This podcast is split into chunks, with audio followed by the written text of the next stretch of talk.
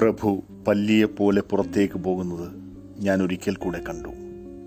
ഇടതുവശത്തേക്ക് നീങ്ങി വളരെ ദൂരം അദ്ദേഹം താഴോട്ടിറങ്ങി. ഒരു നൂറ് വാര കാണും ഏതോ ഗുഹയിലൂടെയോ ജനലിലൂടെയോ അദ്ദേഹം മറഞ്ഞു. ഞാൻ പുറത്തേക്ക് കുറെ കൂടി കുനിഞ്ഞു നോക്കി. പക്ഷേ പ്രയോജനമില്ലായിരുന്നു. ശരിക്കും കാണാൻ കഴിയാത്തത്ര ദൂരമുണ്ട്.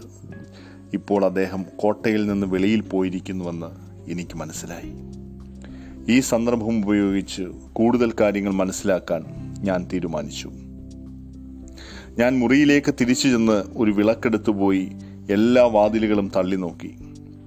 പ്രതീക്ഷിച്ചതുപോലെ തന്നെ എല്ലാം പൂട്ടിയിട്ടിരിക്കുന്നു. പൂട്ടുകൾ താരതമ്യേന പുതിയവയുമാണ്. ഞാൻ ഹാളിലേക്കുള്ള കൽപ്പടവുകൾ ഇറങ്ങി. ആദ്യമായി വന്നു കടന്ന സ്ഥലമാണിത്. ബോൾട്ടുകൾ എളുപ്പത്തിൽ വലിച്ചു നീക്കാൻ എനിക്ക് സാധിച്ചു.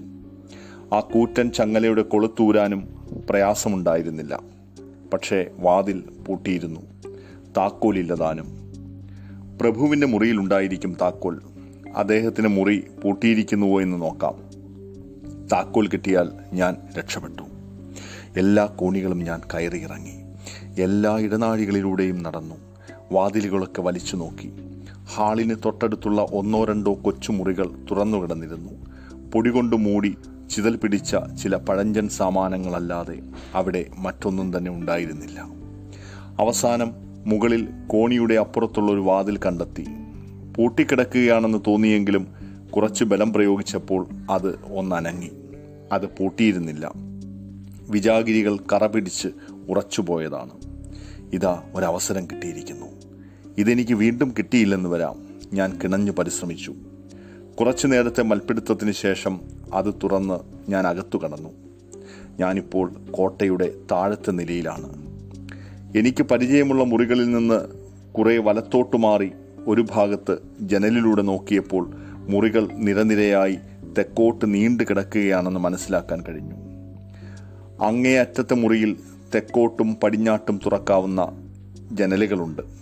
ഇരുവശത്തും കൂറ്റൻ മലഞ്ചെരുവുകളാണ്. ഒരു കൂറ്റൻ പാറക്കൂട്ടത്തിന്റെ മൂലയിലാണ് കോട്ട പണിതിട്ടുള്ളത്. അതിനാൽ മൂന്ന് വശവും പാറയിടുക്കുകളാണ്. കാറ്റും വെളിച്ചവും പോലും എത്തുകയില്ല. ആകെപ്പാടെ ഭദ്രം. പടിഞ്ഞാറ് വശത്ത് വലിയ താഴ്വരയാണ്. അങ്ങകലെ മലനിര. അതങ്ങനെ മേലോട്ടുയർന്നുയർന്നു പോകുന്നു. കോട്ടയുടെ ഈ ഭാഗമായിരുന്നിരിക്കണം പണ്ടുകാലത്ത് അന്തപുര സ്ത്രീകൾ ഉപയോഗിച്ചിരുന്നത്. ഇവിടെയുള്ള ഗൃഹോപകരണങ്ങളൊക്കെ കൂടുതൽ സുഖപ്രദങ്ങളാണ്. ജാലകങ്ങൾക്ക് കർട്ടൻ ഉണ്ടായിരുന്നില്ല മഞ്ഞ നിറം കലർന്ന നിറഞ്ഞ നിലാവ് അകത്തേക്ക് ഒഴുകി വീഴുന്നു. നല്ല പ്രകാശം നിറങ്ങൾ പോലും തിരിച്ചറിയാം. ഇവിടമാകെ പൊടിയിൽ മുങ്ങിക്കിടക്കുകയാണ്. വെട്ടിത്തിളങ്ങുന്ന പൂനിലാവിൽ എന്റെ വിളക്ക് നിഷ്പ്രഭമായി പോയി എങ്കിലും അതെന്റെ കയ്യിലുണ്ടെന്നത് സമാധാനമാണ്. കാരണം ഇവിടുത്തെ ശ്മശാന നിശബ്ദത എന്നെ ആകെ മരവിപ്പിച്ചിരിക്കുന്നു. ഞാൻ നിന്ന് വിറയ്ക്കുകയായിരുന്നു. ഈ പ്രഭുവിന്റെ സാമീപ്യം ഞാൻ വെറുക്കുന്നു. എനിക്കിനി ആ മുറിയിൽ ജീവിക്കാൻ വയ്യ. ഇവിടെ നിൽക്കുന്നത് അതിലും ഭേദമാണ്. ഞാൻ സ്വയം നിയന്ത്രിക്കാൻ ശ്രമിച്ചു.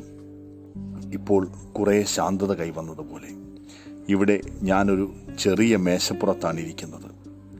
ഒരുപക്ഷെ പണ്ട് ഇതിന്മേൽ വെച്ച് സുന്ദരിമാരായ പെൺകുടികൾ പ്രേമലേഖനം എഴുതിയിരിക്കാം. ഇപ്പോൾ ഞാനിവിടെ വെച്ച് ഡയറിക്കുറിപ്പുകൾ എഴുതുകയാണ്.